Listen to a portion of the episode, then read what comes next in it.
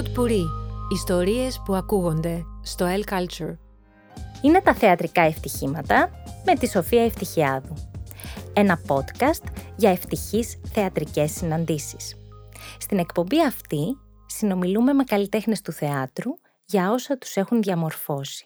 Για συναντήσεις δηλαδή με δασκάλους, συνεργάτες, εργατέχνης, πολιτισμούς ή και χώρους που τους έχουν εμπνεύσει, που έχουν ανανεώσει, έχουν εξελίξει το βλέμμα τους στη θεατρική τέχνη.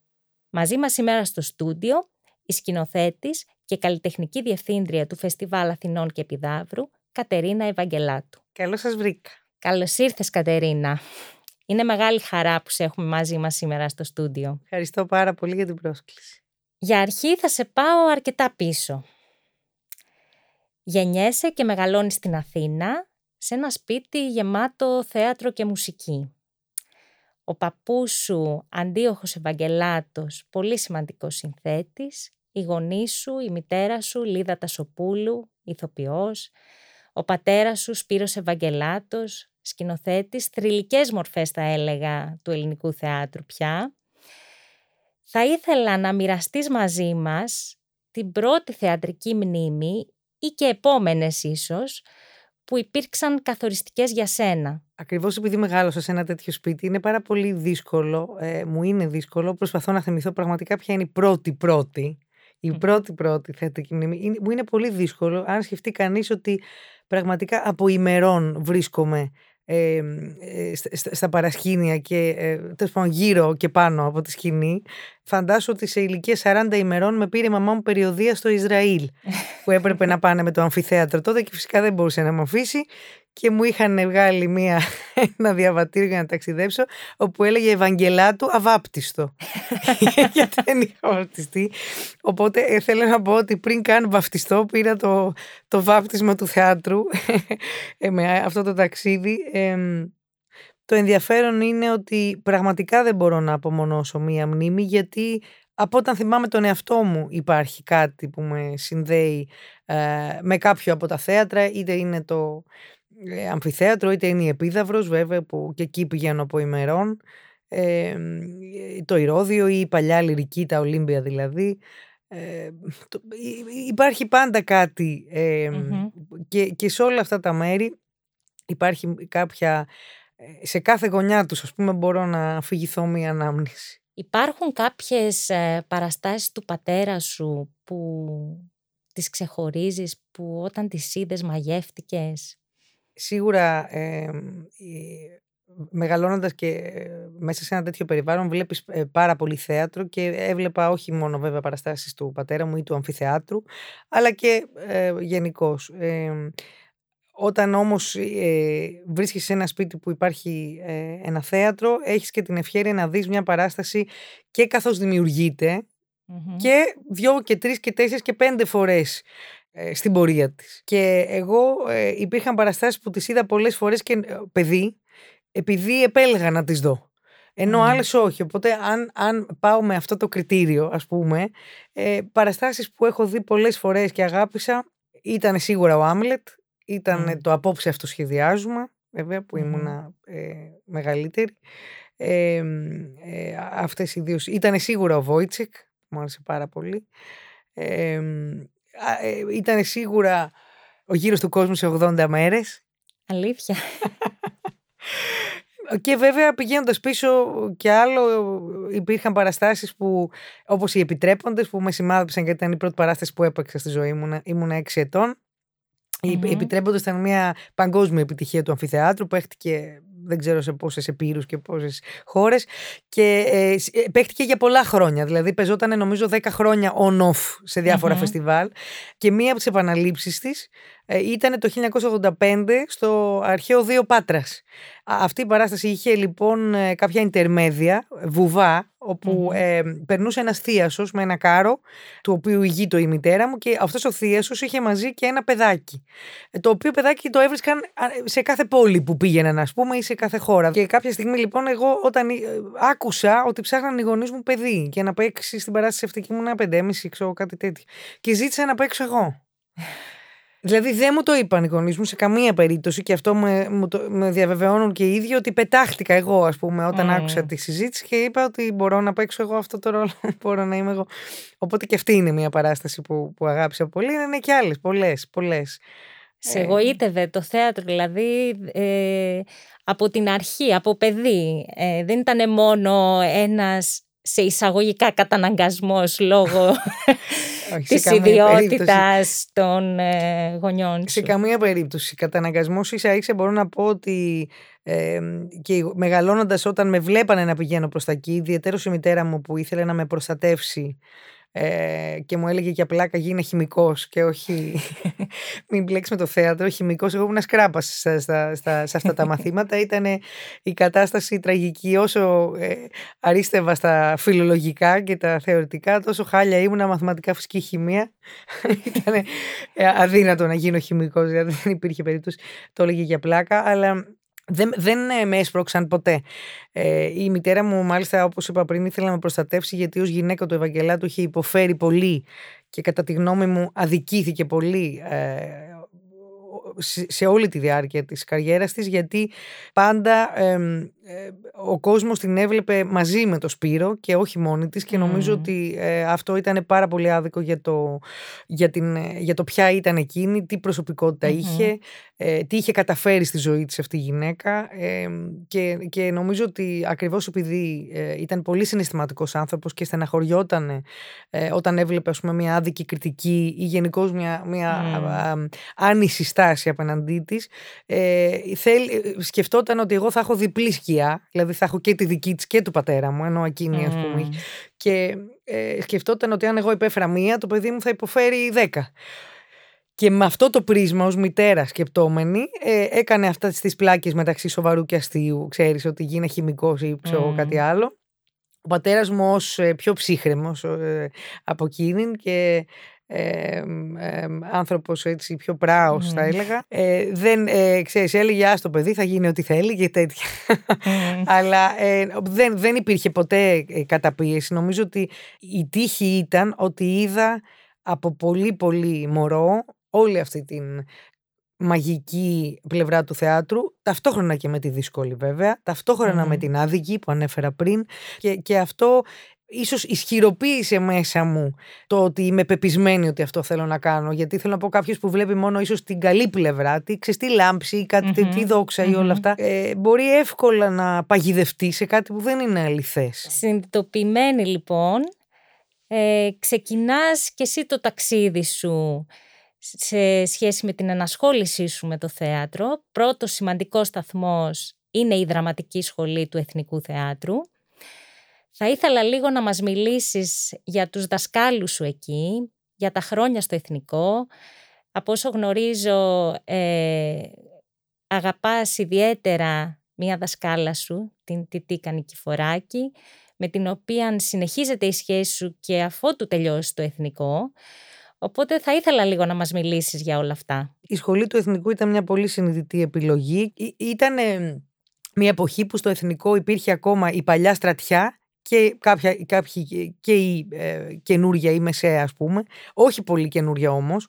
Ε, δηλαδή ε, είχα δασκάλους ε, πολύ μεγάλες μορφές όπως η Ελένη Χατζιαργύρη, η Μαρία Χόρς, ε, ο Ιάκωβος Ψαράς, ε, ο Νικήτας Τσακύρογλου βέβαια και τα λοιπά. Δηλαδή υπήρχαν άνθρωποι ε, και παλαιότερων γενεών και νεότεροι. Η Τιτίκα Νικηφοράκη ήταν δασκάλα μας ε, στο δεύτερο έτος και αναπτύξαμε μία ε, πολύ έτσι, ε, πολύ ουσιαστική ε, επαφή και σχέση από την αρχή. Μας έκανε ένα μάθημα πρωτοποριακό για την εποχή. Ε, μετά έγινε πολύ μόδα. Η λογοτεχνία στο θέατρο. Εκείνη μας έβαζε να διαβάσουμε λογοτεχνία. Πρότεινε και η ίδια βέβαια, γιατί ήταν πάρα πολύ διαβασμένος άνθρωπος και διάβαζε με μανία ποιήση και λογοτεχνία μέχρι το τέλος που τα μάτια της δεν ήταν λίγο κουρασμένα και δεν μπορούσαν. Ε, και ε, είχε δηλαδή ένα πάθος το οποίο την είχε απασχολήσει και ως ηθοποιό ε, και ε, ήθελε να μας, ε, να μας δείξει αυτή την, αυτό το ρευστό χώρο και πώς η λογοτεχνία μπορεί να δημιουργήσει ας πούμε ένα νέο είδος στο θέατρο και αυτό όλο γινόταν πριν γίνει μόδα πραγματικά στις σκηνές μας η, η Μμμ. δραματοποιημένη Μμμ. λογοτεχνία ξέρω εγώ η, η ποίηση. Η Τιτίκα Νικηφοράκη λοιπόν ε, μας όθησε να διαβάσουμε ε, Εμπειρίκο, ε, ε, Εγκονόπουλο, φυσικά ε, Σολομό και Παπαδιαμάντη, αλλά θέλω να πω και πιο παράξενα πράγματα που δεν θα τα περίμενε κανείς.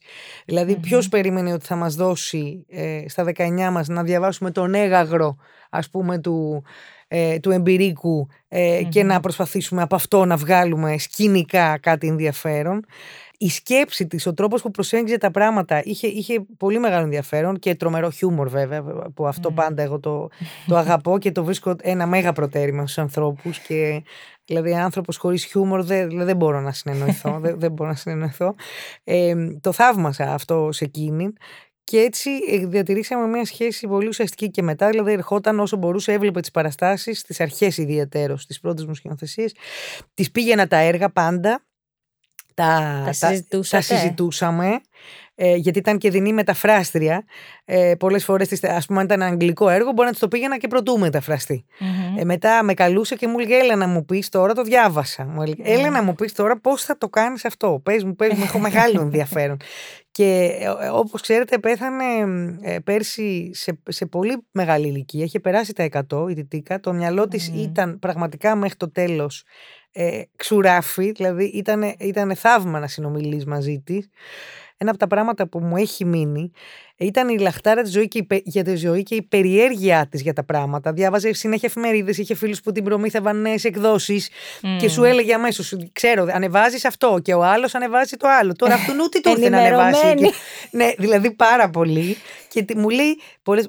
αυτό που μου έλεγε, μου έχει μείνει αυτή η φράση της, κάποια στιγμή ήταν ας πούμε γύρω στα, ξέρω εγώ, 97, κάτι τέτοιο και ήμουν σπίτι της πάλι για καφέ και καθόμασταν, ζούσε μόνη της μέχρι το τέλος.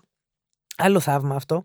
Και μου λέει, τώρα εγώ σκέφτομαι, καμιά φορά κάθομαι, μου λέει και σκέφτομαι, γιατί ζω; Πώς, πώς, πώς γίνεται αυτό, πώς με ξέχασαν εμένα, ξέρεις, είχε τρομερό χιούμορ και μου λέει, έχω την απάντηση. Λέω, κύριε Νικηφοράκη, ε, ποιο, ποια είναι η απάντηση; Και μου λέει, έχω περιέργεια να δω τι θα γίνει μετά. Απίστευτο. Ναι, ναι, και νομίζω είναι μια καταπληκτική φράση. Δηλαδή, ε, είναι, είναι φάρος, στέκει έτσι αυτή η φράση στο μυαλό μου. Μεγάλη τύχη, όλη αυτή η γνωριμία, η σχέση. Τελειώνεις το εθνικό, αποφασίζεις να εστιάσεις στη σκηνοθεσία και σπουδάζεις σκηνοθεσία θεάτρου στο Πανεπιστήμιο Middlesex στο Λονδίνο αλλά και στη Ρωσική Ακαδημία Θεατρικής Τέχνης στο Γκίντις της Μόσχας. Αυτή σου εμπειρία στη Μόσχα φαίνεται να είναι πολύ σημαντική για σένα και για τους δασκάλους που γνωρίζεις εκεί και από ό,τι έχω αντιληφθεί για τον τρόπο που αλλάζει το βλέμμα σου απέναντι σε αυτό που ονομάζουμε σκηνοθεσία θεάτρου. Ναι, θα, θα πάω ε, ε, ένα μισό βήμα πίσω για να μιλήσω για τη Μόσχα. Ε, η πρώτη μου επαφή με το, με το κομμάτι της Μόσχας έγινε όταν αφού τελείωσα τη σχολή του Εθνικού έπαιξε για δύο χρόνια στο ποιό στην πειραματική σκηνή του εθνικου ε, υπό τον Στάθη Λιβαθινό. Ο, που, ο οποίος φυσικά έχει τελειώσει τον γκί Ε, ο Στάθης Λιβαθινός λοιπόν έφερνε τότε κάποιους ανθρώπους να μας κάνουν σεμινάρια που δίδασκαν στον γκί Έτσι ε, πήρα μια πρώτη έτσι, μυρωδιά ε, και φυσικά μέσα από τη συνεργασία με το Λιβαθινό του ε, ε, λιγάκι τι, μάλλον τι δουλειά γίνεται εκεί. Και, και ιδιαίτερο στα σεμινάρια ε, καταλάβαινα και παραπάνω την, ε, τη δομή και τη λογική ας πούμε που ίσως κρύβεται πίσω από το εκπαιδευτικό σύστημα. Όταν βρέθηκα στην Αγγλία για το μάστερ μου από τις αρετές του προγράμματος του πανεπιστημίου αυτού ήταν ότι πρόσφερε διαφορετικά μαθήματα που άλλαζαν ανά 1,5 μήνα. Ένα από αυτά ήταν να πάμε στη Μόσχα, στον Κίτης και να βρεθούμε εκεί με διερμηνέα φυσικά, με ομάδα περίπου 10 ατόμων και να κάνουμε ε, δουλειά. Εμείς τότε είχαμε, ήταν η Μάικλ Τσέχοφ και Biomechanics. Ε, ήταν δύο αντικείμενα ε, ε, και ήταν Μέγερχολτ και Biomechanics και Μάικλ Τσέχοφ. Ε, πήγαμε λοιπόν ε, να εστιάσουμε σε αυτά τα δύο αντικείμενα και έμεινα εκεί 1,5 μήνα. Εκεί κατάλαβα ότι θέλω να επιστρέψω οπωσδήποτε κανονικά. Γύρισα λοιπόν, τελείωσα την Αγγλία. Έμαθα ρώσικα υπερεξπρές σε δυόμισι μήνες. Ε, Πώς το έκανες; Γιατί εντάξει, τώρα έμαθα, δεν θέλω να. Έμαθα τόσο που να περάσω στις εξετάσεις και να τους πείσω ότι συνεννοούμε, καταλαβαίνω. Μιλάω χάλια, καταλαβαίνω πολύ καλύτερα από ό,τι μπορώ να μιλήσω, αλλά έχω τεράστια θέληση και πρέπει να με πάρετε. Και, και με πήρανε. Δεν υπήρχε άλλος ξένος εκτός από ε, ε, ε δύο κορίτσια από την Κορέα στο τμήμα μου. Ε, αλλά θέλω να πω ήταν πραγματικά δύσκολο να, να περάσω αυτή τη διαδικασία. Όταν βρέθηκα εκεί είναι όντως η σπουδή που με σημάδεψε και στο Λονδίνο είχα πράγματα που πραγματικά νομίζω ότι είναι πολύ ουσιαστικά, αλλά η Μόσχα άλλαξε τον τρόπο που σκέφτομαι για το θέατρο και την επαφή μου με τους ηθοποιούς. Ε, για παράδειγμα ένα πρακτικό πράγμα, πολύ σοβαρό, μια και ε, αναφέρθηκες πριν τι ακριβώς θα μπορούσε κανείς να πει, είναι πραγματικά ότι το σύστημα το εκπαιδευτικό διέπει όλα τα αντικείμενα γύρω από το θέατρο. Δηλαδή, όταν κάνεις, ας πούμε, κινηση ο άνθρωπος που σου κάνει κίνηση είναι απολύτως συντονισμένος ως προς τις βασικές αρχές του συστήματος με αυτόν που σου κάνει υποκριτική, με αυτόν που σου κάνει σκηνοθεσία, με αυτόν που σου κάνει training. Είναι όλοι κουρδισμένοι γύρω από μία λογική αυτό που λέμε μέθοδος και σύστημα δηλαδή. Αυτό είναι κάτι πολύ βασικό. Έπειτα η δουλειά με τους ηθοποιούς. Ο τρόπος που ξεκινάς, να, και σε αυτό βοήθησε πάρα πολύ και η σπουδή μου ως ηθοποιού φυσικά, η προϋπάρχουσα, και η εμπειρία μου στη σκηνή. Ε, αλλά ήταν πολύ σημαντικό στο πώς παίρνεις μια ομάδα ανθρώπων, ένα θίασο, και τον κάνεις ensemble, δηλαδή ομάδα που έχει κοινή αισθητική, ε, βλέμμα, αντανακλαστικά κοινά ε, ε, και μπορούν να φτιάξουν ένα αποτέλεσμα που διέπεται από στοιχεία που έχεις πραγματικά οργανώσει με έναν αυτό ήταν ένα πολύ σημαντικό επίσης κομμάτι της σπουδής. για μένα πολύτιμο. Ένα άλλο πολύ σημαντικό κομμάτι της σπουδής είναι ο τρόπος ανάγνωσης των έργων. Αυτό είναι ένα συγκεκριμένο σύστημα της μαθήτριας του Στανισλάβσκη της Μαρίας Κνέμπιλ, η οποία ήταν δασκάλα των δικών μου καθηγητών. Ε, είχα μια, ε, θα ξεχώριζα από τη σπουδή μου στη Ρωσία την ε, Νατάλια Σβέρεβα που ήταν μαθήτρια της Κνέμπιλ, ήταν μια εξαιρετική εκπαιδευτικός που είχε έναν τρόπο ε, πολύ καθαρό Όπως και όλοι, αλλά εκείνη είχε μια ιδιαίτερη προσωπικότητα, πολύ καθαρό στον τρόπο που έκανε παρατηρήσεις σε αυτό που, που τη έφερνες. Γιατί κάθε εβδομάδα έπρεπε να ετοιμάζουμε εργασίες με τους συμφοιτητές μας, ε, τους ηθοποιούς, τους σκηνοθετούσαμε και τις παρουσιάζαμε. Και μετά η κριτική γινόταν πολύ συγκροτημένα, εμπεριστατωμένα για το κάθε στοιχείο πούμε, που παρουσίαζε, γιατί αυτό έτσι, γιατί αυτό αλλιώς. Ε, αυτό με βοήθησε πάρα πολύ. Όπως επίσης και ότι όταν εμείς βλέπαμε, παρακολουθούσαμε, αυτό είναι πολύ σημαντικό για την εκπαιδευτική διαδικασία, την παρουσίαση των συμμαθητών μας, των συμφοιτητών μας, έπρεπε και εμείς να μάθουμε να κάνουμε κριτική απέναντι σε αυτό που είδαμε, παρατηρήσεις και κυρίως θέτοντας ερωτήματα σε αυτον που είχε μόλις Ότι αυτό γιατί το έκανες έτσι ή αυτό τι θέλει να πει ή αυτό δεν ήταν καθόλου κατανοητό γι' αυτό και γι' αυτό και γι' αυτό το λόγο. Τεκμηριωμένα. Ναι, ε, τώρα μπήκαμε και σε πολύ ειδικά πράγματα, αλλά εντάξει. Δεν πειράζει. Ε, ναι. Είναι πολύ ενδιαφέροντα αυτά. Πόσο καιρό είσαι στη Μόσχα; Στη Μόσχα κάθισα ένα χρόνο. Κομμάτι της σπουδής, όπως και στο Λονδίνο βέβαια, ήταν οι άνθρωποι που γνώρισα και οι παραστάσεις που είδα. Είδα πάρα πολλές παραστάσεις. Αυτή ήταν η επόμενη ερώτηση. Ναι, ναι. Ε, βέβαια στο Λονδίνο είχα την ευκαιρία να δω παραστάσεις από όλα τα μέρη της γης, γιατί είναι ένα μητροπολιτικό κέντρο. Ενώ στη Μόσχα παραστάσεις κυρίως ε, από τη Ρωσία και από ε, χώρες ε, πέριξ της ε, πρώην Σοβιετικής Ένωσης και γύρω, ας πούμε, από τη Ρωσία, που ε, λίγο πολύ είχαν την ίδια σχολή κάπως αισθητικά αλλά εξαιρετικούς ηθοποιούς, φυσικά καταπληκτικούς ε, σκηνογράφους, ενδυματολόγους ε, και φυσικά εντάξει, τα μουσεία, οι συναυλίες και στις δύο αυτές πόλεις ε, ήταν δηλαδή πράγματα, όλο αυτό είναι σπουδή. Φυσικά. Είναι όλο σπουδή. Και γυρνάς από τη Μόσχα και η μαθητεία συνεχίζεται με έναν τρόπο. Γιατί, γιατί ο Λευτέρης Βογιατζής, ο οποίος να πούμε ότι έχει μια σχέση πολύ ιδιαίτερη μαζί σου, γιατί έχει κάνει και τα πρώτα του βήματα στο αμφιθέατρο. Ε, ο Λευτέρης Βογιατζής λοιπόν σου κάνει πρόταση να γίνεις βοηθός του στην Αντιγόνη. Τι κρατάς από αυτή τη μαθητή πλάι του; Ε, μια πραγματικά πολύ σημαντική συνάντηση στη ζωή μου με τον Λευτέρη. Ε, ε, παρακολουθούσα τις παραστάσεις του. Ε, ήξερα βέβαια τα πρώτα του βήματα στο αμφιθέατρο με τις θρηλυκές παραστάσεις αυτές, τη Λυσιστράτη, τον Ερωτόκριτο ε, κτλ. Όταν ε, έφυγε η μητέρα μου από τη ζωή το 2005, ε, κάποια στιγμή πήγα με τη γιαγιά μου το χειμώνα 5-6 να δούμε το Μπέλα Βενέτσια στο θέατρο. Η γιαγιά μου ήταν φανατική θεατρόφιλος, η Κέτη Τασοπούλου, ένας άνθρωπος πολύ σημαντικός στη ζωή μου. Ε, και πηγαίναμε μαζί θέατρο Πήγαμε λοιπόν να δούμε την παράσταση του Λευτέρη και μετά πήγα στα καμαρία να του πω συγχαρητήρια. Που είχα να τον δω πάρα πολλά χρόνια, δηλαδή δεν είχαμε κάποια επαφή ενδιαμέσως και μου λέει: Σε ήθελα. Λέω: Με ήθελε εμένα ο Λευτέρης Βογιατζής, δηλαδή μου έκανε τρομερή εντύπωση. Λέω: Τι, τι, δώσε μου, λέει τηλέφωνό σα, σε πάρω.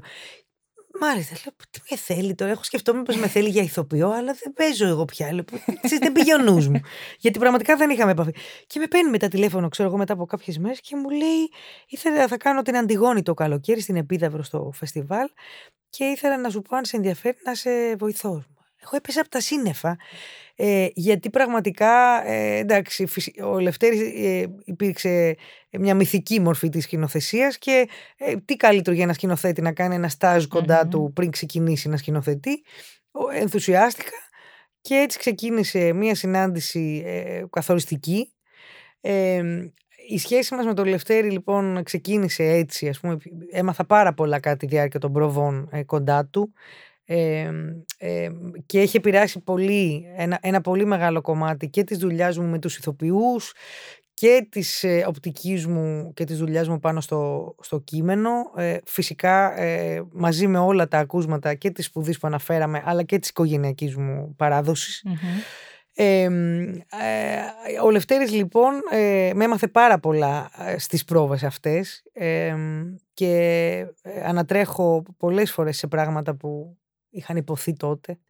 Έχεις ε, σημειώσεις; Έχω σημειώσεις βεβαίως, ναι. Ε, και ε, συνεχίστηκε η σχέση μας ε, που πια ήταν μια έτσι ε, βαθιά σχέση θαυμασμού από μέρους μου και εκτίμησης βέβαια και φιλίας με έναν τρόπο και είχα την, ε, μου έκανε την τιμή να μου προτείνει να γιορτάσουμε τα 30 χρόνια του θεάτρου, της Οδού το 2012, ε, αναθέτοντάς μου μια σκηνοθεσία της ψευδεστήσης του Ιβάν Βιρυπάγεφ αυτό το πολύ σπουδαίο έργο να πούμε, καταπληκτικό έργο. Νομίζω ότι είναι από τα καλύτερα σύγχρονα έργα ναι. που έχουν βγει. Πραγματικά πολύ Πώς καταλήξατε σε αυτό το έργο; Ε, μου έκανε αρχικά την πρόταση συνεργασίας και ε, ήταν ήδη βέβαια άρρωστος ο ίδιος. Ε, ήταν δύσκολη εποχή και ξεκινήσαμε να, να ψάχνουμε έργα και κάποια στιγμή με κάλεσε στο σπίτι του ε, και μου είπε έχω βρει ένα έργο, θέλω να, να στο διαβάσω. Πρέπει να έρθεις εδώ, γιατί το έχω βρει στα γερμανικά από το Theater Heute, το περιοδικό, και θέλω, θέλω να, στο, να στο διαβάσω από εκεί. Ε, δηλαδή, διάβαζε ε, στα ελληνικά, μετα, κάνοντας ταυτόχρονη μετάφραση. Και ήταν μια πολύ συγκινητική στιγμή, γιατί με κάλεσε εκεί, κάτσαμε στο σαλόνι του και ξεκίνησε να διαβάζει το έργο του Βεριπάγεφ, της ψευδεστήσης. Και το έργο ξεκινάει. Ήταν, είναι, είναι μονόλογη το έργο αυτό. Ε, και το έργο ξεκινάει με έναν ετοιμοθάνατο άντρα, ο οποίος καλεί την, ε, τη γυναίκα του ε, και της λέει έλα εδώ να κάτσεις να σου πω ε, τι σημαίνει, ε, τι είναι η αγάπη. Θα σου μιλήσω τώρα για την αληθινή αγάπη, όχι αυτή που διαβάζουμε στα μυθιστορήματα κτλ. Θέλω να σου μιλήσω για το τι σημαίνει η αγάπη της ζωής και, τα, και ε, ήταν ένα σοκ. Γιατί ακριβώς επειδή ήταν και σε πρώτο πρόσωπο και ένας τόσο άμεσος λόγος και ο Λευτέρης ήταν αυτός που ήταν, ε, με, ήταν ένιωσα ότι με έβαλε κάτω και μου είπε αυτά τα λόγια και στην κατάσταση της υγείας που ήταν. Ναι, που ήταν όμοια ακριβώς με την κατάσταση του ανθρώπου που ξεκινούσε το έργο. Και ήταν συνταρακτικό. Ένα σπουδαίο έργο. Ε, φυσικά ε, αμέσως είπα το ναι, δηλαδή ενθουσιάστηκα. Ε, και... Στις πρόβες ερχόταν; Όχι, δεν ερχόταν στις πρόβες, ήταν πολύ διακριτικός. Είχε έρθει μόνο, ε, ξέρω εγώ, κάποιες μέρες πριν ανέβουμε να δει έτσι ένα ε, μιλούσαμε βέβαια καθόλου το διάστημα.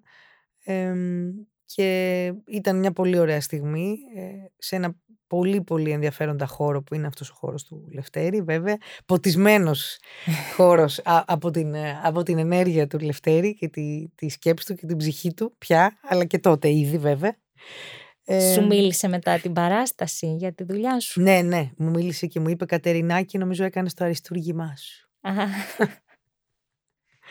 ήταν, ήταν ένας άνθρωπος που όταν, όταν, ε, όταν ήθελε ήταν ε, ε, πολύ γενναιόδος. Θα σε πάω λίγο πίσω τώρα, στο 2006 πάλι, Όταν ε, ξεκινάς ε, και δι, ιδρύεις και διευθύνεις το αμφιθέατρο, τη σκηνή είσοδος κινδύνου, όπου εκεί ανεβάζεις τα επόμενα χρόνια τρεις παραστάσεις, την ερωτευμένη νεκρή, τη λέσχη της αυτοκτονίας και την εκδίκηση. Και θέλω να σε ρωτήσω, εάν σε αυτές τις παραστάσεις υπάρχουν κάποια ψήγματα αναζήτησης που σε ακολουθούν μετά στη σκηνοθετική σου εργασία ε, τα επόμενα χρόνια; Ε, ναι, πράγματι, ε, διαλέξαμε μια μικρή γονίτσα από την κυρίω σκηνή του αμφιθεάτρου, η οποία είχε μετονομαστεί μετά το θάνατο της μητέρας μου σε κεντρική σκηνή Λίδα Τασοπούλου. Ε, έκοψα λοιπόν εκεί μια μικρή γονίτσα και φτιάξαμε την είσοδο κινδύνου. Τα δύο πρώτα έργα, η ερωτευμένη νεκρή του Τεοφίλ Γκοτιέ και η Λέση Αυτοκτονίας, βασίζονταν σε ε, νουβέλες. Η πρώτη ήταν του Τεοφίλ Γκοτιέ, η δεύτερη του Ρόμπερτ Λουίς Στίβενσον. Ε, ε, αυτό ε, εκείνη την περίοδο με απασχολούσε πολύ και μου άρεσε πολύ. Δηλαδή, ε, δεν ήθελα να ξεκινήσω με ένα θεατρικό έργο. Ήθελα να, να, να, να κάνω, να φτιάξω ένα κείμενο από, από ένα λογοτεχνικό κείμενο. Δεν θεωρώ τυχαία λοιπόν τη συνάντησή μου και με την Τίτη Κανικηφοράκη όπως ανέφερα ε, και την mm επίδρασή της ίσως σε σχέση με αυτό η οποία είχε δει και την παράσταση αυτή ε, και η εκδίκηση ήταν ε, η Ισπανική τραγωδία, το Spanish Tragedy, η πρώτη τραγωδία εκδίκησης που γράφτηκε ποτέ, του Thomas Kidd. Από αυτήν επηρεάστηκε και ο Σέξπιρ για να γράψει τον Άμλετ. Ε, ένα έργο, και τα τρία αυτά έργα το κοινό τους ήταν ότι ε, παρουσιάστηκαν για πρώτη φορά στην Ελλάδα. Παρουσιάστηκαν λοιπόν για πρώτη φορά ε, στη θεατρική σκηνή και ε, η εκδίκηση μάλιστα είναι και από τις λίγες φορές παγκοσμίως που έχει παιχτεί. Ναι, Δεν είναι ναι, ένα ναι. έργο γνωστό που παίζεται. Ε, αυτό ε, χωρίς να είναι αυτός σκοπός, είναι κάτι που ε, με απασχολεί, ε, δηλαδή το να συστήσω κείμενα λιγότερο γνωστά στο κοινό. Είτε είναι κείμενα θεατρικά είτε λογοτεχνικά. Και είναι ένας από τους άξονες που με ενδιαφέρουν. Παράλληλα θα έλεγα με την, με την κλασική δραματουργία που με απασχολεί ιδιαίτερα στα τελευταία χρόνια. Ε, Φάουστ, ε, Άλκιστη, Άμλετ, Βόιτσεκ κτλ βλέπει κανείς ε, στη δουλειά σου ότι όντως ασχολείσαι είτε με έργα ογκόληθους θα έλεγα του παγκόσμιου ρεπερτορίου είτε με σύγχρονα κείμενα. Τα επόμενα χρόνια βλέπει κανείς τις δουλειές σου σε πολύ σημαντικούς θεατρικούς οργανισμούς τόσο στην Ελλάδα όσο και στο εξωτερικό και σε μία περίοδο που γενικά το κλίμα ε, ευνοεί την αποδόμηση της θεατρικής γραφής, θα έλεγα, εσύ μοιάζει να πιστεύεις στο συγγραφέα. Ε, όντως, ε, αυτό ε, είναι, είναι κάτι ε, που είναι η αγάπη μου το κείμενο δεν ξέρω να το κάνω αλλιώς. Α το πούμε και έτσι. Δηλαδή, θέλω να πω, ε, υπάρχουν άνθρωποι που έχουν εντρυφήσει στο να κατασκευάσουν ένα κείμενο κατά τη διάρκεια των προβών. Ε, διάφορες σχολές που ασχολούνται με αυτό το, το, το είδος ε, και με διάφορους, ε, ε, ε, διάφορες αισθητικές κατευθύνσεις ας το πούμε. Για μένα η εφετηρία μου είναι το κείμενο. Έχουν υπάρξει μικροδιαφοροποιήσεις αλλά πάντα με κείμενο κεντρικά. Για παράδειγμα όταν κάναμε το Ρίσο στο Λύκειο του αριστοτελη εκεί η αφετηρία μου ήταν ο χώρος. Δηλαδή περνώντας να πάω στη σχολή του, ε, του Οδείου που δίδασκα τότε στην δραματική σχολή του Οδείου Αθηνών ε, το, το, το, το, το οικόπεδο αυτό γυτνιάζει με, με, με, το, με το κτίριο του Οδείου. Και ε, αυτό, κάναν την ανασκαφή και το είχαν εντυμένο γύρω-γύρω να μην βλέπεις. Και εγώ σκαρφάλωσα στα κάγκελα να δω τι έχει μέσα, γιατί είχα τρομερή περιέργεια. Και όταν είδα το χώρο αυτόν, τρελάθηκα. Λέω, κοίταξε ένας χώρος τώρα που υπάρχει στο κέντρο της Αθήνας και δεν το ξέρει κανένας. Δεν έχει ανοίξει ακόμα ο χώρος. Και ξεκίνησα λοιπόν ανάποδα. Σκέφτηκα τι μπορώ να κάνω στο χώρο αυτόν. Και σκέφτηκα ότι θέλω οπωσδήποτε να έχει Αριστοτέλη. Οπότε βρήκαμε το κομμάτι για τα όνειρα το οποίο το συνδέσαμε με το Ρίσο και παρουσιάσαμε το Ρίσο ως ένα τεράστιο όνειρο του Έκτορα. Επίσης ένα έργο που δεν παίζεται. Δεν παίζεται. Ναι. Τόσο συχνά. Ναι, ναι, ναι, ναι. Είχε να παιχτεί, ξέρω εγώ, 15-20 χρόνια, ούτε θυμάμαι πριν το κάνουμε.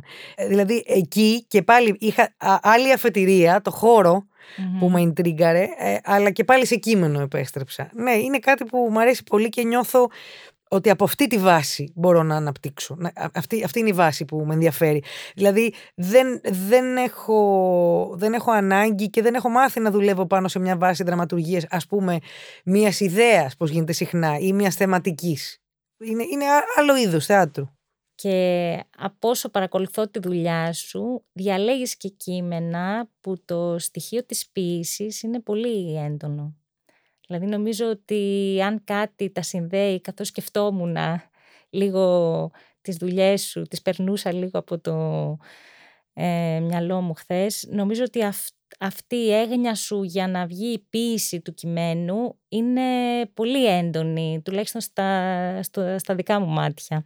Είναι κάτι που, ε, ναι, έχεις δίκιο, τα συνδέει, Ό, όπως επίσης και το ότι δεν αγαπώ τα ε, αμυγός ρεαλιστικά κείμενα, mm. χωρίς κάτι το ε, μεταφυσικό ή το εντελώς σουρεαλιστικό ή, τρελό που μπορεί να, να συμβαίνει.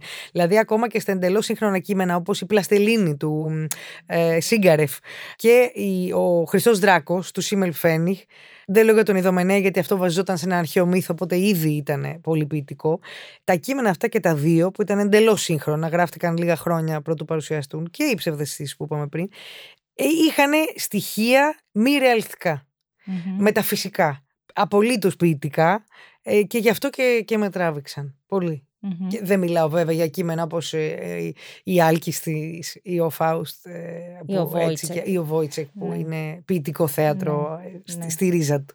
Σταδιακά λοιπόν μέσα σε αυτά τα χρόνια δημιουργείς και έναν πυρήνα συνεργατών, ε, συνοδοιπόρων θα έλεγα, η σκηνογράφος Εύα Μανιδάκη, η ενδυματολόγος Βασιλική Σύρμα, η μουσική Γιώργος Πούλιος και Σταύρος Γασπαράτος, η χορογράφος ε, Πατρίσια Πέργη.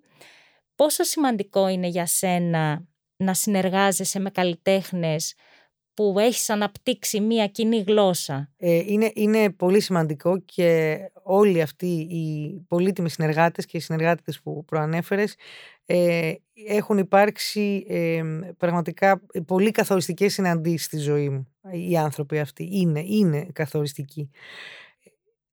Όταν ε, ε κάποιος έχει την ε, συνολική ευθύνη ενός εγχειρήματος, δεν υπάρχει μεγαλύτερη ευτυχία από το να έχει ε, συνομιλητές, συνδημιουργούς τέτοιες ε, αξίες γιατί ε, το θέατρο είναι ένα ομαδικό άθλημα και ιδιαίτερος για τους ανθρώπους που βρίσκονται κάτω από τη σκηνή είναι πολύ σημαντικό να, να συνεννοούνται και να, και να έχουν κοινή αισθητική και κοινή ηθική ας μου επιτραπεί γιατί για μένα το, το ζήτημα του, του τι είδους άνθρωποι είναι τι, τι πάστας άνθρωποι είναι είναι πρωτεύον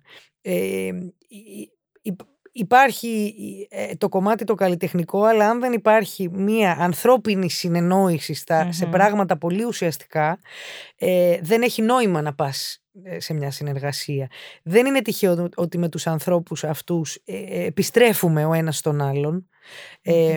ακόμα και αν υπάρχει δίκτυο και άλλων ανθρώπων φυσικά, γύρω-γύρω, γιατί ναι. έτσι είναι και, και είναι και καλό αυτό, αλλά ε, είναι για μένα ε, πολύτιμη οι, οι συνεργάτες αυτοί και είναι ωραίο γιατί νιώθεις ότι εξελίσσεσαι μαζί mm-hmm. τους. Θα μπορούσαμε να μιλάμε για πάρα πολλές παραστάσεις σου, να κάνουμε πολλά podcast. Θα ήθελα να σταθούμε λίγο στη σχέση σου με την Επίδαυρο, στην Άλκιστη 2017 ε, σου γίνεται η πρόταση να σκηνοθετήσεις για πρώτη φορά στην Επίδαυρο και για αυτή την παράσταση θα μπορούσαμε να πούμε πάρα πολλά.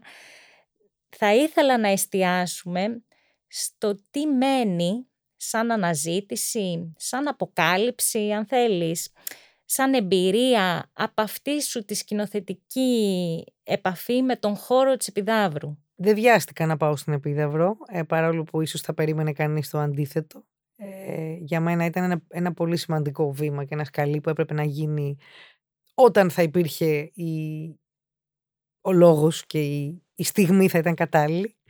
Η, η Άλκηστη ήταν το έργο που διάλεξα ε, ξαναδιαβάζοντας πολλά, αλλά με το που το διάβασα έπαθα σοκ με το πόσο σύγχρονο μου φάνηκε, πόσο μοντέρνο, ας, μου, ας πω αυτή τη λέξη.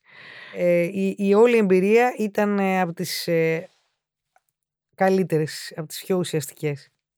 Ήταν πρώτα απ' όλα ε, εξαιρετική ομάδα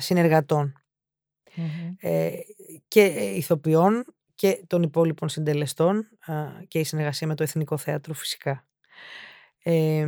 η, η, η, παράσταση ε, πραγματικά νομίζω ότι ήταν πολύ τολμηρή. Ε, διάβασε το έργο με ένα πολιτικό ε, σχόλιο, ε, πράγμα όχι τόσο σύνηθες για το έργο αυτό.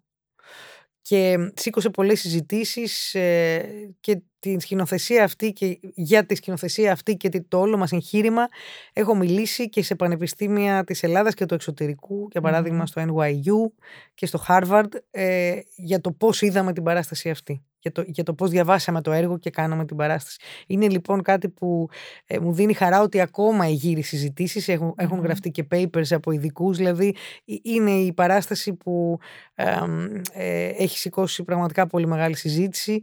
Η εμπειρία της Επιδαύρου ήταν ε, μοναδική, έτσι όπως θα, θα ήθελα να είναι, θα έλεγα. Είχες αγωνία για αυτό το χώρο; Ε, φυσικά, φυσικά. Είχα αγωνία ε, μπορεί και περισσότερο από οποιονδήποτε άλλο χώρο. Γιατί είναι ένας χώρος που εκτός του προσωπικού δεσμού που έχω ε, μαζί του, είναι ένας χώρος που ε, σε πετάει έξω εύκολα. Και μπορεί κάτι στο, στο γήπεδο του, του σχολείου που κάνεις πρόβα να φαίνεται ok ή, ή και πολύ καλό ακόμα, αλλά όταν το, το τοποθετήσεις εκεί μέσα ε, μπορεί να φανεί τελείως off ή λάθος ή λίγο. Ή, ή πολύ. δηλαδή είναι ένας χώρος που ε, απαιτεί το μέτρο, ε, το καλό γούστο. Δεν εννοώ το μέτρο χλιαρά, ξενέρωτα. Ναι. Εννοώ ε, το μέτρο το οποίο δικαιολογημένα πατάει σε κάποια πράγματα.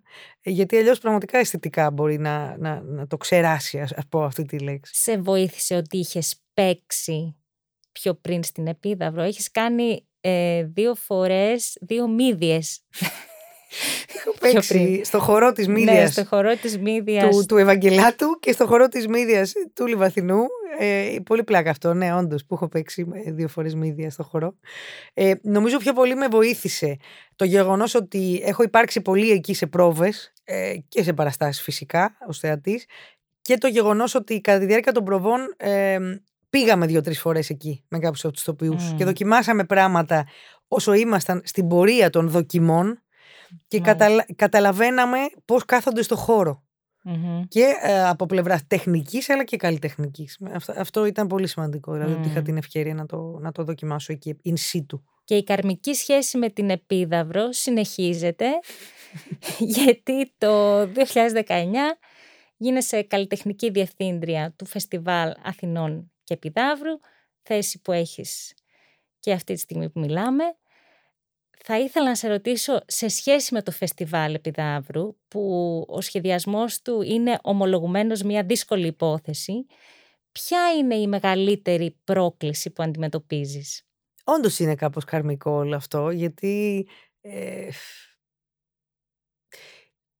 είναι, πάει, πάει πάλι ε, χέρι-χέρι με την ύπαρξή μου η σχέση με, το, με, με τα θέατρα αυτά και με το Ηρώδιο, αλλά ιδιαίτερως με την, με την Επίδαυρο.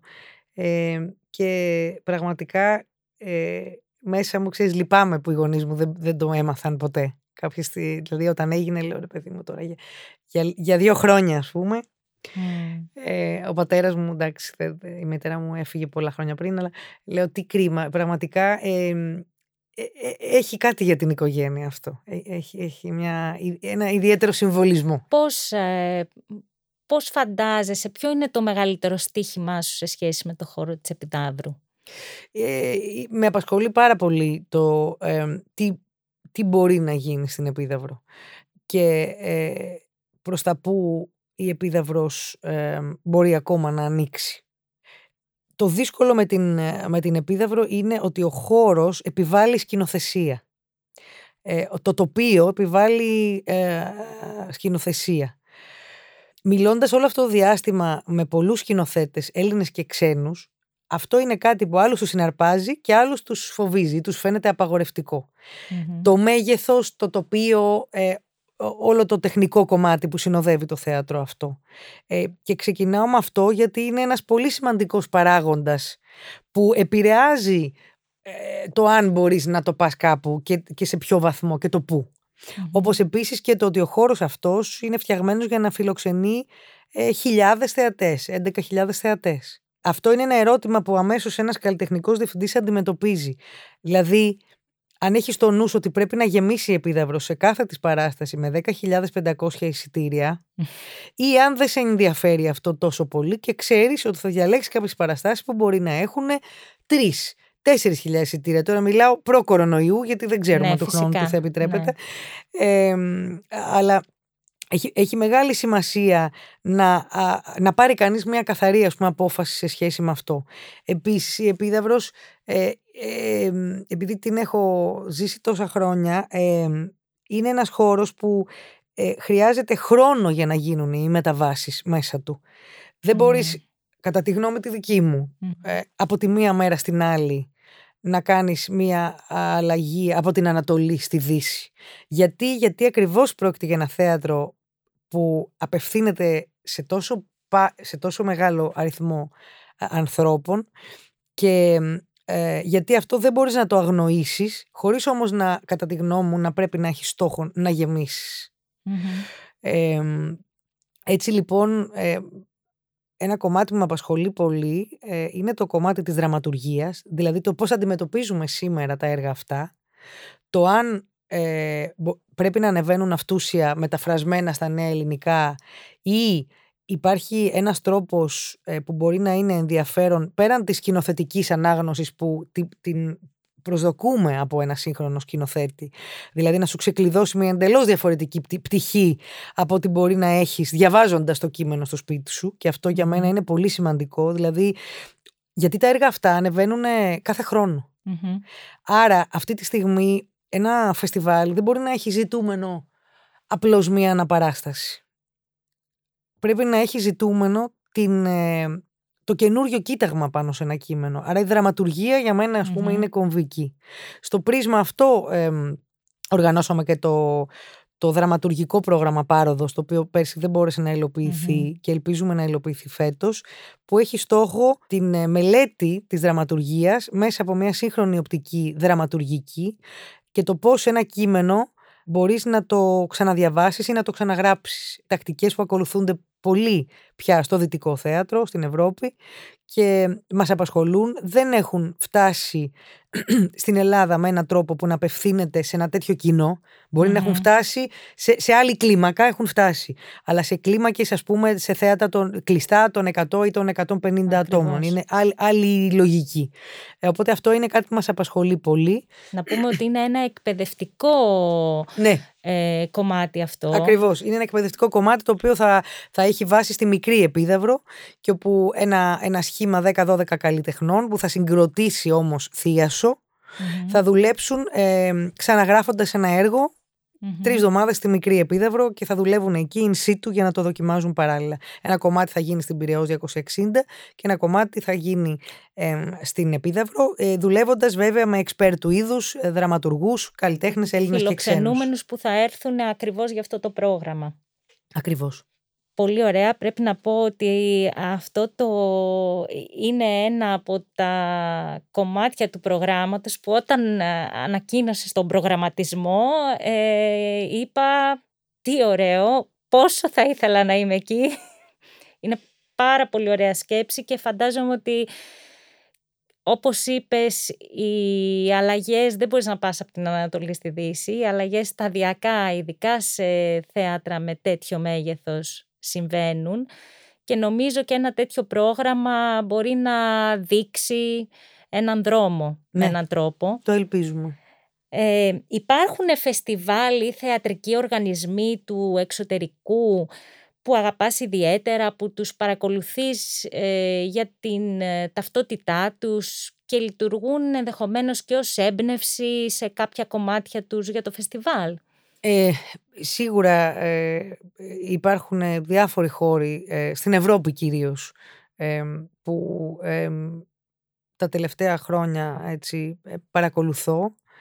Αγαπώ ιδιαίτερα στα θέατρα του Μονάχου, α, πηγαίνω πολύ συχνά, ε, και του Βερολίνου φυσικά, ε, αλλά ε, φυσικά υπάρχουν και χώροι που αγαπώ στην Μόσχα, όπως είναι το θέατρο, το Gogol Center του Κυρίλ Σερέμπρενικοφ, ο οποίος ε, έχει έτσι μια ιδιαίτερη ταυτότητα.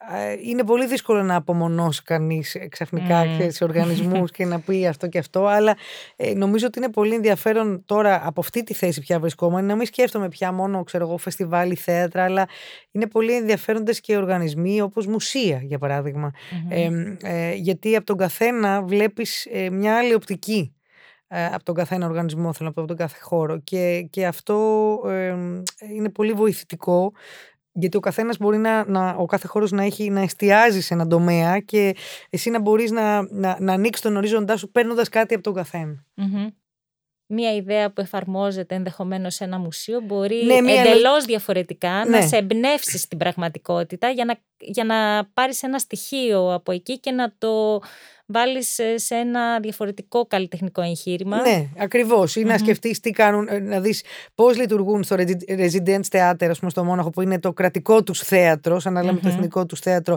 αλλά και απέναντι στη, στην Κάμερ Σπίλε του μοναχου που και αυτό είναι ένα, ένα θέατρο που χρηματοδοτείται φυσικά από το, από το Δήμο, ε, αλλά έχει άλλο στίγμα από το Residence, ας πούμε, πιο τολμηρό, πιο πειραματικό. Αλλά βλέπεις πόσο ενδιαφέρον είναι ότι στον ίδιο σχεδόν δρόμο συνεπάρχουν αυτά τα θέατρα και με την τεράστια όπερα ανάμεσά τους ε, και πώς ε, το ένα ε, είναι χέρι-χέρι ας πούμε με το άλλο ε, και πόσο η πόλη ανεβαίνει από τα θέατρα αυτά. Τώρα περνάμε σε ένα άλλο θέμα, αλλά για μένα είναι πολύ σημαντικό. Τεράστιο θέμα, ναι. Γιατί ε, θέλω να πω, υπάρχουν άνθρωποι που επισκέπτονται πόλεις μόνο και μόνο για να πάνε στα θέατρα ή στις όπερες τους. Και στο Παρίσι και στη Βιέννη και στη Ζηρίχη, φυσικά ε, ε, και παντού. Τώρα μιλάω για την Ευρώπη. Αλλά είναι, είναι πολύ σημαντικό ότι ε, εκεί έχουν καταλάβει το πόσο ο πολιτισμός ενισχύει α, τους επισκέπτες της πόλης και το, το κύρος της πόλης, την ποιότητα της πόλης. Την ταυτότητά της με έναν τρόπο. Και την ταυτότητά της φυσικά, ναι. Θέλω να σε ρωτήσω εάν πιστεύεις ότι ο καλλιτέχνης αντλεί υλικό από την ίδια του τη ζωή. Θέλω να πω ότι άκουσα μια φράση που είχες δηλώσει για τον Άμλετ ο οποίος ε, κλείνει τη ζωή του αμφιθεάτρου. Είχες πει ο Άμλετ είμαι εγώ. Και κάπως μου είχε καρφωθεί αυτή η φράση. Και θα ήθελα να σε ρωτήσω έτσι, για, για αυτή τη σχέση τέχνης και ζωής. Υπάρχουν ε, ε, τα τελευταία χρόνια διάφορα έργα στα οποία είναι η ζωή μου μέσα. Ένα από αυτά είναι και ο Άμλετ, αλλά ήταν πολύ και η Άλκιστη. Θα αναφέρω δύο παραδείγματα. Η Άλκηστη ξεκινούσε με την παρέλαση των ηθοποιών στο βάθος της σκηνής, που έμπαινε όλος ο Θίασο, στεκόταν στο κέντρο και μετά mm-hmm. χωριζόταν στις δύο παρόδους για να πάρει θέση. Ε, Ένας χαιρετισμός στις παλιότερες γενιές που ξεκινούσαν έτσι τις παραστάσεις τους. Αλλά και φυσικά το, ε, το τεράστιο κυπαρίσι που ορθώθηκε ε, κατά την, στο τελευταίο στάσιμο και κατά την έξοδο στο τελευταίο μέρος της παράστασης. Ε, δεν ήταν μόνο ένα κυπαρίσι για την άλκιστη, ήταν και ένα κυπαρίσι φυσικά το οποίο ε, ε, ήταν ένας φόρος τιμής ε, και, και το λέω τώρα εκ των υστέρων φυσικά. Ε, και ένας χαιρετισμός στη, στους ανθρώπους που με γέννησαν και που βρίσκονταν σε αυτό το θέατρο αλλά όχι πια στη ζωή. Ε, όπως επίσης και το κάρο με το οποίο έμπαινε ο Ηρακλής στην Άλκιστη ε, και έφτανε ως πλανόδιος θεατρίνος, φυσικά απηχούσε και έφερνε τις εικόνες του αμφιθεάτρου με, που πάρα πολλές φορές υπήρχε κάρος στις παραστάσεις όπως και στους επιτρεποντες που ανέφερα πριν. Ε, Τώρα ε, στον Άμλετ ε, ε, φυσικά χρησιμοποίησα ε, ε, αποσπάσματα από την παράσταση του 91 του πατέρα μου που είχε γίνει στον ίδιο χώρο. Ο Γιάννης Φέρτης που τότε έπαιζε τον Άμλετ έπαιζε σε εμάς το φάντασμα, εμφανιζόταν ως φάντασμα. και οι, οι αναφορές, οι συνεχείς, η παράσταση ξεκινούσε η δική μας με, το, με βίντεο της παράστασης της παλιάς και συγκεκριμένα με την υπόκληση, τη χαιρετούρα, όπου όλος ο θείασος υποκλεινόταν στο τέλος της παράστασης, έβγαινε και ο πατέρας μου, γιατί ε, ήταν τη μέρα της βιντεοσκόπησης εκεί, και ο δικός μας θείασος υποκλεινόταν ε, επίσης. Δηλαδή ήταν μια χειρονομία, μια σκητάλη, ε, παίζαμε στα σανίδια όπου φτιάχτηκαν από τον Γιώργο Πάτσα για τον Άμλετ και υπήρχαν στο θέατρο και είχαν απλώς καλυφθεί ε, μετά με άλλα σκηνικά ε, και χρησιμοποιήσουμε και την ίδια νεκροκεφαλή για το... ε, ε, πάντων, είναι πολλά τα νήματα. Ε, ε, αλλά ε, για τον Άμλετ συγκεκριμένα ήταν στον πυρήνα της ανάγνωσης του έργου. Ήταν ο λόγος που ναι. ήθελα να κάνω το έργο αυτό στο χώρο αυτόν ε, και που ανοίξαμε το χώρο ειδικά για την παράσταση αυτή. Γιατί δεν, δεν ναι. λειτουργούσε το αμφιθέατρο από το 2011, 2011 που το κλείσαμε. Ε, φαίνεται λοιπόν ότι ε, είναι κάτι που ε, επανέρχεται ε, στα έργα μου και πιθανώς αν πάω και πίσω μπορώ να βρω και άλλες συνδέσεις. Που υποσυνείδητα που, ναι, ακριβώς, ακριβώς. και αυτά είναι νομίζω πράγματα που μου, δίνουν ένα, μια ιδιαιτερότητα, εν πάση περιπτώσει, στον τρόπο που διάβασα, δίνουν τα, τα, συγκεκριμένα έργα, αλλά, αλλά εμφανίζονται και σε, άλλα, και σε άλλες στιγμές χωρίς να είναι mm στοχος Ε, ίσως δεν μπορεί να γίνει αλλιώς, δεν ξέρω. Ζούμε σε μια εποχή που η κοινωνία έχουμε ένα συλλογικό πένθος. Η δημιουργία εξορκίζει την απώλεια. Ε, βοηθάει πολύ, σίγουρα. Ε, μπορώ να το πω από τις ε, προσωπικές εμπειρίες ότι δεν θα, νομίζω δεν θα είχα καταφέρει να επιβιώσω χωρίς το θέατρο.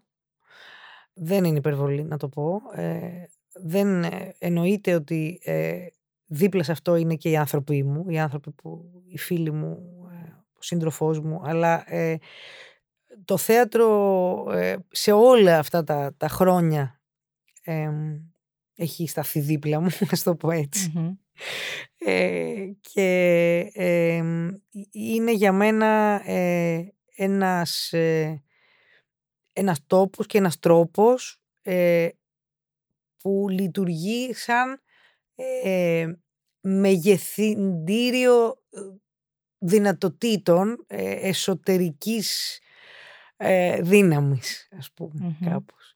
Δηλαδή, όταν ένιωθα ε, απολύτως αποδυναμωμένη από, από κάτι, ένα, ένα δραματικό γεγονός, ας πούμε, της ζωής μου, νομίζω ότι τίποτα δεν μπορούσε να μου δώσει περισσότερη δύναμη από το να ξαναμπώ στην περιδίνηση μιας πρόβασης, μιας παράστασης.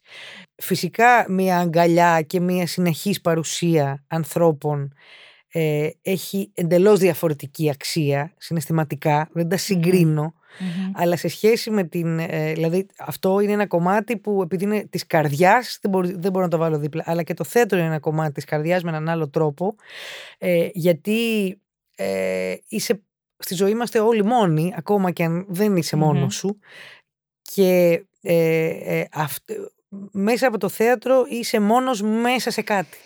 Θα ήθελα να κλείσουμε σήμερα με ένα θεατρικό σου όνειρο. Δύσκολες εποχές για όνειρα. Γι' αυτό όμως νομίζω ότι πρέπει να τα κάνουμε. ναι. Ε, να ξαναβρεθώ στην Επίδαυρο. Ε, με ένα και με μια ομάδα συνεργατών που να μπορέσουμε να φτιάξουμε κάτι ουσιαστικά ενδιαφέρον. Στο εύχομαι Ευχαριστώ πάρα πολύ για αυτή τη συζήτηση. Εγώ ευχαριστώ πολύ, Σοφία. Ε, ευχαριστούμε που ήρθες στο στούντιο και να τα πούμε στην Πυραιός, στην Επίδαυρο, σε κλειστά θέατρα, σε ανοιχτά θέατρα πολύ σύντομα. Ήθε, ήθε. Ήταν η εκπομπή Θεατρικά Ευτυχήματα με τη Σοφία Ευτυχιάδου. Σημερινή καλεσμένη μας η Κατερίνα Ευαγγελάτου. Ευχαριστούμε για την ακρόαση.